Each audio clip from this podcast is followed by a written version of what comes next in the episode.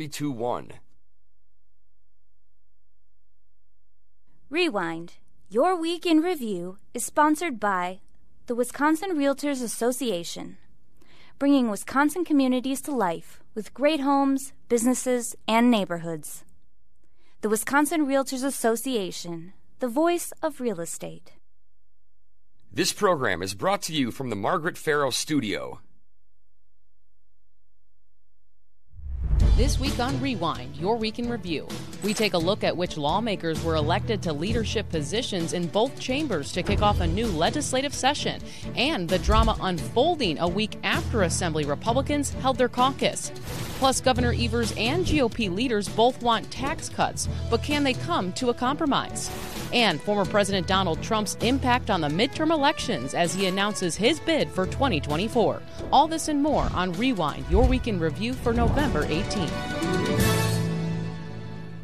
Hi, I'm Emily Fannin. And I'm J.R. Ross. JR, as we finish the election, now we are looking ahead to the next legislative mm-hmm. session. And with that comes with new leadership appointments, of course, as we have now a lot of new members um, heading into the state legislature. Let's first just start take a look at the Senate. Not too many changes uh, on the Republican side, as you can see. Of course, Senator uh, Devin LeMahieu is still going to be Senate Majority Leader. Same with Patrick Testin. He's keeping his post. Senator Van, Van Wanggaard. Chris Kapenga is still Senate President.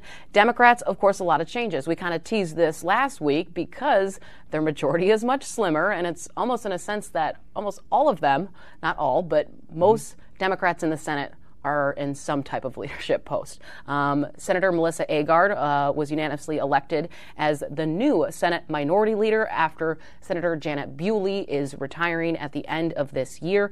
Then you have Senator Chris Larson as Minority Caucus Chair, Jeff Smith in leadership, and also Senate elect Diane Hesselbein will become the new Minority Caucus Vice Chair. She is coming over from the Assembly, who also held a leadership post, so now coming over to the Senate. Um, let's just take a listen from from Senator Agard, uh, kind of making her pitch and her speech to her colleagues, and then we'll kind of dive into this. We might hold the minority of the seats in the State House, but I know that we hold the majority of the hearts and minds of the people across the state of Wisconsin. It's imperative that we in this room are unapologetic about what it is that we value and work for as progressives in Wisconsin and we are going to hold those values and morals close to our hearts in the work that we are doing, not only in our districts, but all across the state of Wisconsin and in this building. JR, you were in the room for these leadership mm-hmm. elections. What were some of your takeaways? Uh, this is the most boring leadership campaign I've ever covered my years in the Capitol. And no, part is because there weren't any surprises on election night, right? I mean, there mm-hmm. were some things you went, oh, I was expecting that. But when it comes to like the dynamic in both houses, Republicans in the Senate got to two thirds majority. We expected that. Uh, the Democrats expected to come back in a super minority, if you want to call it that. In the Assembly, Republicans used an uphill battle to get to 66 seats. They gained seats. You're not going to punish Robin Vos for gaining seats. He only fell short of two thirds. The Assembly leadership, all the same. Um, so it wasn't really any drama. Usually, you see like when lawmakers are disappointed, what happens the kind of knives come out and right. start like kind of tearing each other apart, and then there are challenges. But here, Melissa Agard, for example, in the Senate, she has played a more prominent role with the leadership of uh, the campaign cycle than you might otherwise as her past role this session as caucus and as vice chair this, this session. Um, she and Kelda Roys of Madison were both kind of like teamed up to lead the fundraising arm of the Senate Democrats it was a sign of these are two people are going to have a role in the next session. So with Kelda, one thing people are watching is will she be join the Joint Finance Committee, right? Uh, because again, as you kind of mentioned, there are 11 members in the caucus. There are four in leadership and two on finance. That means more than half of the caucus will be in leadership in some way, shape, or form this session. That's unheard of. But also, it's, it's Agard's challenge now to lead them out of the super minority and try and get back to relevance. Um, I'm looking forward to the certification of the votes from uh, last week so we can see the election commission breakdown of district by district. I want to see how Evers did, what seats he won. Um, that'll give us a map for 2024 of what uh, Senate seats might be competitive. Remember, this is the first test drive of this new map put in place by the drawn by Republicans, blessed by the Supreme Court. That'll give us an idea of where are the real competitive seats. The assembly is different. Obviously, you get every seat challenged we don't haven't seen the breakdown yet of like what's on the Senate. So I'm watching that. Um, but there's going to be a new. There is in both caucuses this Democratic caucuses this new generation of leaders coming up, much younger than their predecessors. Um, this Assembly Democratic Caucus is quite young for leadership. Greta Neubauer took over in January, became the youngest leader of a caucus since 1940, I think it is, in the Wisconsin legislature. But their challenge is they're young, they're smart, they're not very experienced. They have to figure out how to get out of these numbers and get back to relevance in rural Wisconsin to change the dynamic with the maps that they have. One moment that did happen in the Senate Democrats caucus when they were electing leaders, we saw outgoing Senate Minority Leader Janet Bewley address something that happened not too long ago when she got in a deadly car crash. Uh, Senator Bewley spoke out really for the first time after she was involved in this crash that killed a 27 year old woman and her five year old daughter. That car that she collided with was driving at 100 miles per hour at the time. This occurred in Ashland on July 22nd. The Milwaukee Journal Sentinel first reported about about this because they actually had an intern on the phone with Bewley when this incident happened. I mean, there was a lot of speculation of what occurred. Mm-hmm. Uh, she had cataract surgery, but now we are learning more details about the, the, how fast the car was going. And, you know, I think we've talked about this before, maybe on the show, because um, this did happen a while ago uh, over the summer, that if she was still seeking reelection, this probably would have been a really big issue, but of course it's not. Let's just take a listen um, from her addressing this in the caucus as much as when uh, I was elected along with Senator Ringhand and some others in this room in 2010, we had no idea what we were getting into at the time. No way we could have predicted uh, COVID. No way I could have predicted the accident that I was involved in. All of you were wonderful, and I found in your care what I needed we don't know what the future is, but I do not feel sorry for myself or for any of you that we have the hand that we have. Now let's move on to the assembly leadership. Let's bring up the slide. There's going to be a lot of faces on here, but as you already said, JR, not too many changes. In a sense, no one was punished because Republicans did very well. Democrats not too many changes at all. Very similar makeup that we saw last January in the session. Um, let's just hear from Greta Neubauer, of course, her dressing her caucus, and then we'll kind of talk about the drama that unfolded in Assembly Republicans caucus that was last week. Mm-hmm. This cycle was very difficult, but we have won a hard fought victory and prevented illegitimate undemocratic single party control in Wisconsin. I've proven that I can lead our caucus through difficult times, prepare us to face formidable challenges, and continue to move us forward. We will promote a visionary, inclusive policy agenda that shows that government can and must be a force for good in Wisconsin. I believe in this caucus. And I believe in what we can achieve together, and I look forward to working with each of you to keep up the good fight. So let's now talk about a little bit of the drama that unfolded a week ago because a lot has developed. First, I'll kind of just set the stage. You and I were camping out. You were camping out much longer outside the Assembly Republicans caucus because it's usually our chance to talk from or to talk to um, Assembly Speaker Robin Vos about the direction they're going. At one point, we saw Representative Janelle Brandtjen walk out of committee and she never returned. Now we're kind of learning why. At first, uh, we heard kind of some rumors that she was kicked out for her election conspiracy theories. Now there is a letter that unfolded from Representative Rob Summerfield basically saying they just lost trust in her. Mm-hmm. Um, this kind of upset Brandtjen because she was never really told in person. Um, she originally said that she left for a family uh, event and she's kind of sticking to that. So it really took her from surprise. Uh, let's just, I'm going to read a little bit from uh, Representative Summerfield's letter to her, and it's very short. I mean, it says, Yesterday at our caucus, the members voted to no longer allow you to participate in closed caucus. The continual issues from the past have led our caucus to lose trust in you. For this reason, the vote was taken. Now, it's important to note that Representative Janelle Brandtjen is an election denier. Mm-hmm. Um, she supported Assembly Speaker Robin Vos's opponent, Adam Steen, in the primary, an election that Vos just barely held on uh, to winning.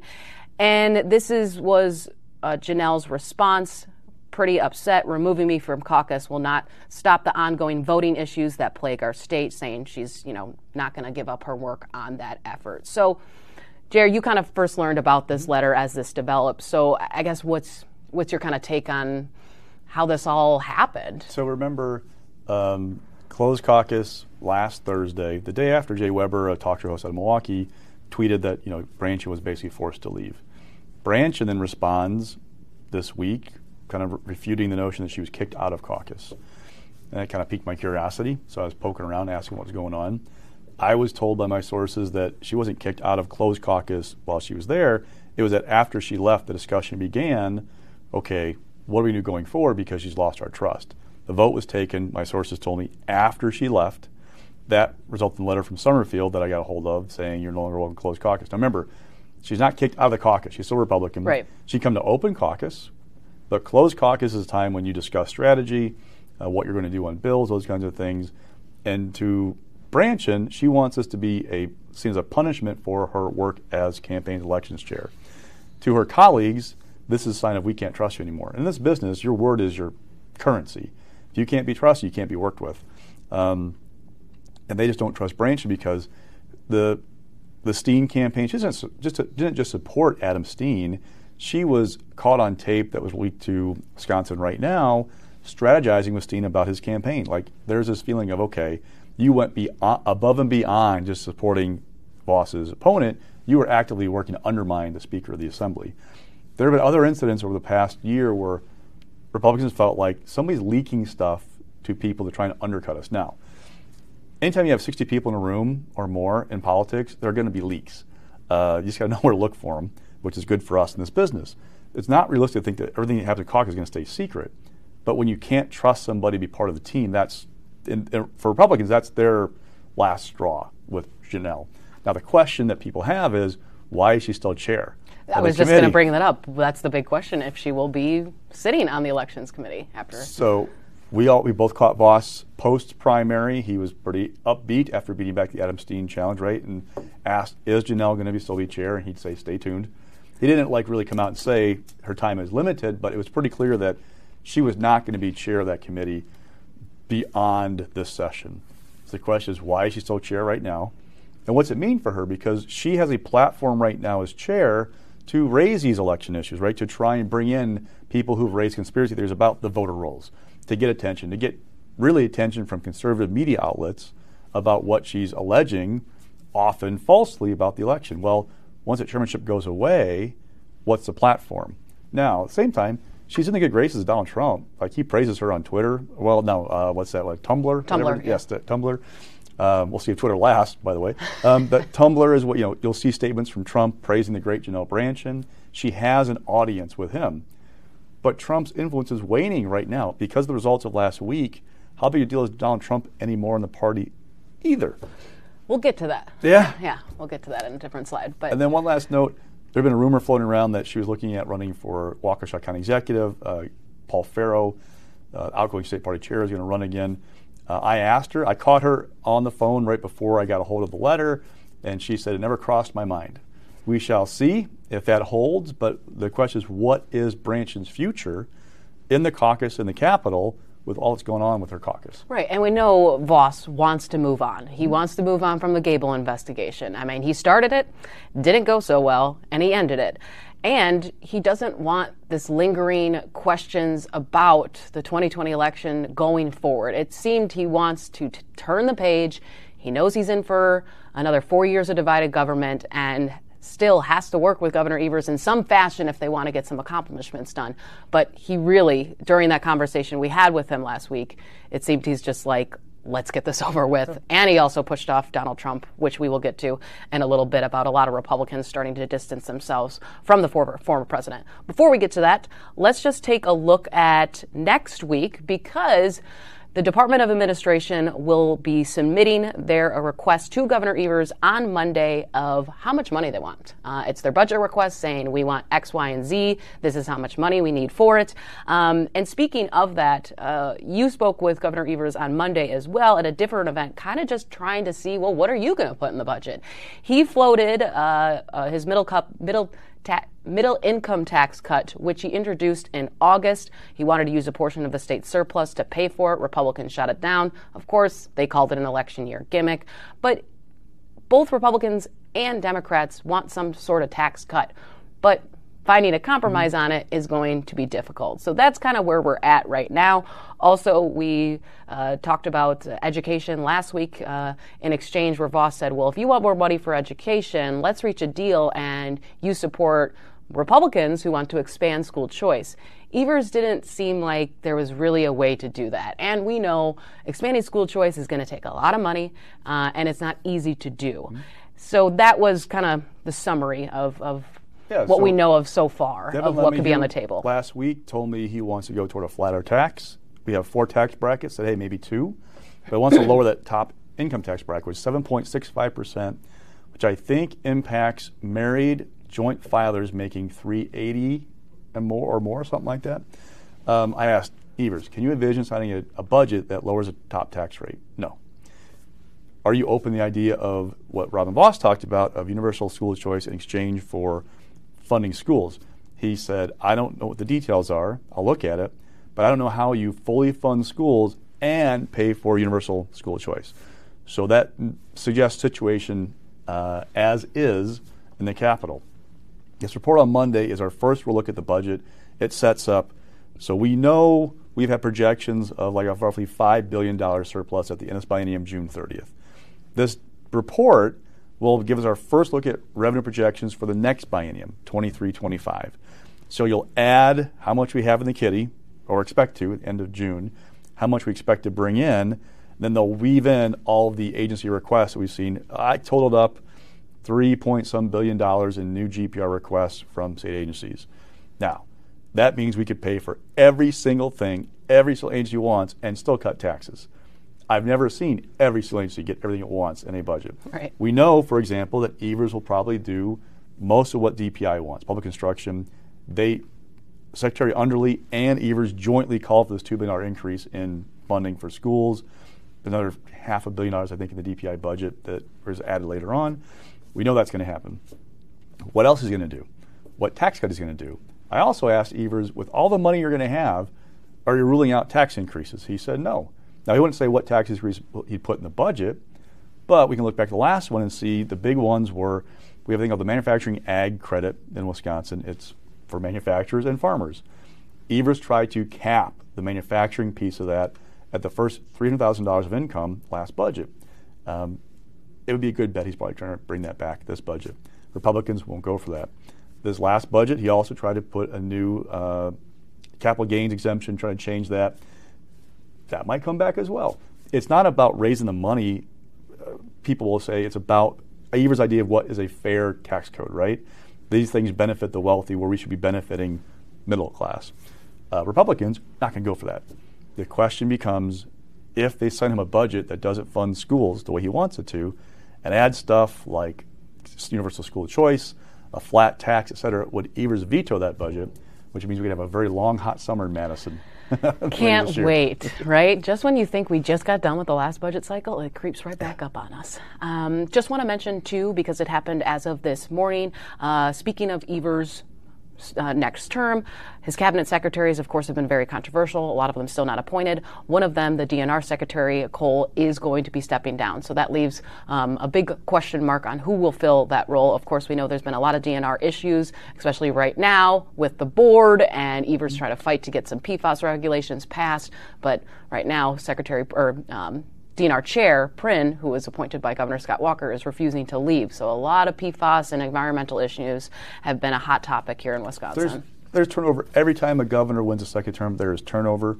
Um, the question is who's going to leave, how many. I mean, this place is a grind. There's often turnover if, with the administration. Uh, one thing you can kind of count on, though, is Maggie Gau, the chief of staff to Governor Evers, is going to stick around. She has been his trusted confidant, and she will be a constant this next term for him. And we also want to mention another news tidbit this week uh, when it's supposed to be kind of a slow week, JR, after the election. Now there's going to be a new search for the state party chair for Republicans. Um, Paul Farrow is going to be seeking reelection for a Waukesha County board, or Waukesha County executive, excuse me. And so he just announced that I'm not going to run again. Uh, there's a lot of other names on the table. As you can see, we have Brian Schimming, Ben Vogel, who was an aide to uh, Senator Ron Johnson and helped ra- run his reelection campaign, Jesse Garza. Uh, right now, what the thing is, what a lot of people are telling me and maybe people don't know, it's not a paid position. Mm-hmm. So it is a balancing act to do this and your regular job. Um, I spoke to former state party chair Andrew Hitt, and he said that's really what's been difficult for him when he decided to leave. He wasn't spending time with his family, he was juggling two jobs. So there might be some, you know, incentive to try and get the next leader. I'm hearing maybe they'll make it a paid position. Mm-hmm. It's very different across the board, across uh, uh, the United States of if these chairs are paid or not. But um, that's kind of the holdup right now, and I think that's why some people have been reluctant. But there are some names out there, and these are the same people that we're both hearing about. This is going to be the fourth state party chair in less than three years yeah. for Republicans. So Brad Courtney served for eight years under Scott Walker. He was kind of Scott Walker's pick to be party chair. Walker lost in 18. State party rules for Republicans require an election for chair within 45 days of the even numbered year November elections there isn't much time to figure out who should lead us going forward through this postmortem. Brad stayed on, kind of get them through that what went wrong in 18. He stepped down in the spring of 19. Andrew Hitt rose to become party chair. He steps down in July of 21, saying, This is too much. I got too much on my plate. Paul Farrow rises to party chair. He actually had told the um, executive committee back in August, I'm not planning to seek another a full two year term. But then most, most recently was asked, hey, to reconsider, and he told me that he decided, no, I, I can't do this. I have to focus on my election as county executive. So the question is, who's going to lead them going forward? And how does that person match or come close to what Democrats are doing fundraising wise? We talked about Ben Wickler. Mm-hmm. He and Governor Evers have been a perfect marriage in terms of fundraising. You look at the reports every single time they come in, the Republican Party is, is trailing. It is a challenge. You don't have a full time fundraising chair you don't have the governor's office to raise money as a party. Money is the lifeblood of any political party. So, is a paid position the way to try and get closer to what Ben Wickler can do? Now, that may not be too much to ask again because you don't have the, the governor's office, but they're not really raising money the clip they want to. How do you change that, especially with the 24 cycle coming up? Tammy Baldwin's going to be up for election. We have a presidential campaign yet again in Wisconsin you need money to you know run infrastructure in Wisconsin. They, they, they face a tight turnaround to get things straightened out. Well, don't forget the first one before all of that, JR, is the state Supreme, Supreme Court race, which we will probably dive into a lot on the show in the next coming weeks. Um, let's talk about something that we've kind of mentioned throughout this show is Trump's influence here in Wisconsin. Uh, he made his announcement that he is going to be seeking another bid for presidency in 2024. No real shocker. He was mm-hmm. teasing it for weeks and weeks and weeks. He did it just a week after the midterm election, where Republicans and Trump endorsed candidates did not do well. Prime example here was Tim Michaels. Uh, he well underperformed, and I think it's catching a lot of attention from Republicans that it's now the time to move on from Donald Trump. Not everyone is on board. Um, we've heard from uh, former U.S. House Speaker Paul Ryan on the radio waves. He's doing a lot of interviews, calling Trump a drag on the party. He's ready to move on from no real surprise there. Assembly Speaker Robin Vos, like we said earlier in the show, he's saying, let's move past this, let's go on. I'm hearing from a lot of other GOP sources they're ready to turn the page and put Trump behind them.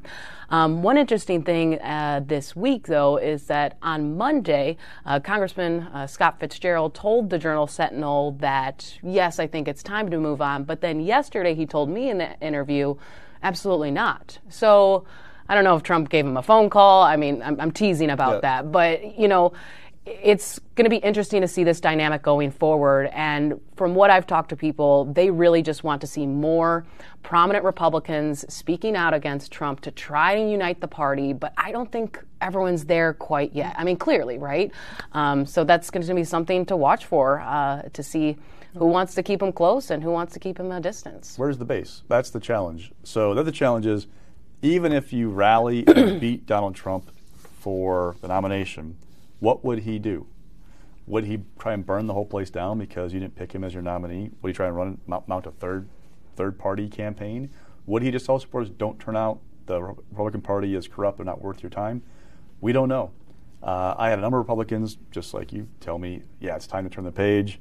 And I had one tell me, yeah, I've talked to some of my high school friends, all anecdotal, but they're like, they're like, you know, your normal like base voter. They're like, yeah, time to turn the page. And I'm like, yeah, but what if Trump doesn't want to go? Yeah. First, like, yeah, that's a problem. If Trump doesn't want to go, that's a problem. It could be like this. Could, this could be like chemotherapy for Republicans.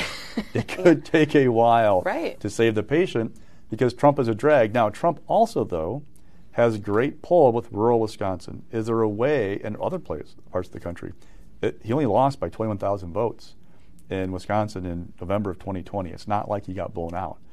So, in a high turnout presidential environment, might he be a poll that you just find a way in the suburbs, you could pull it off? Well, we'll see. That's a long way away. All right, we got about five minutes left. Let's get to stock picks. Rising this week is Senator Tammy Baldwin because she she made a really big hurdle this week in the Senate by uh, moving forward her bill that would codify same-sex marriage into federal law. Hey, a, a big legislative win for uh, somebody who's the first openly gay member of the U.S. Senate. Um, so it's a legislative accomplishment for her.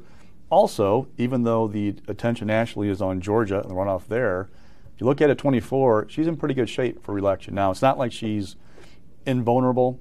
Um, you look at the last Marquette poll, she was kind of like dead even for favorable, unfavorable.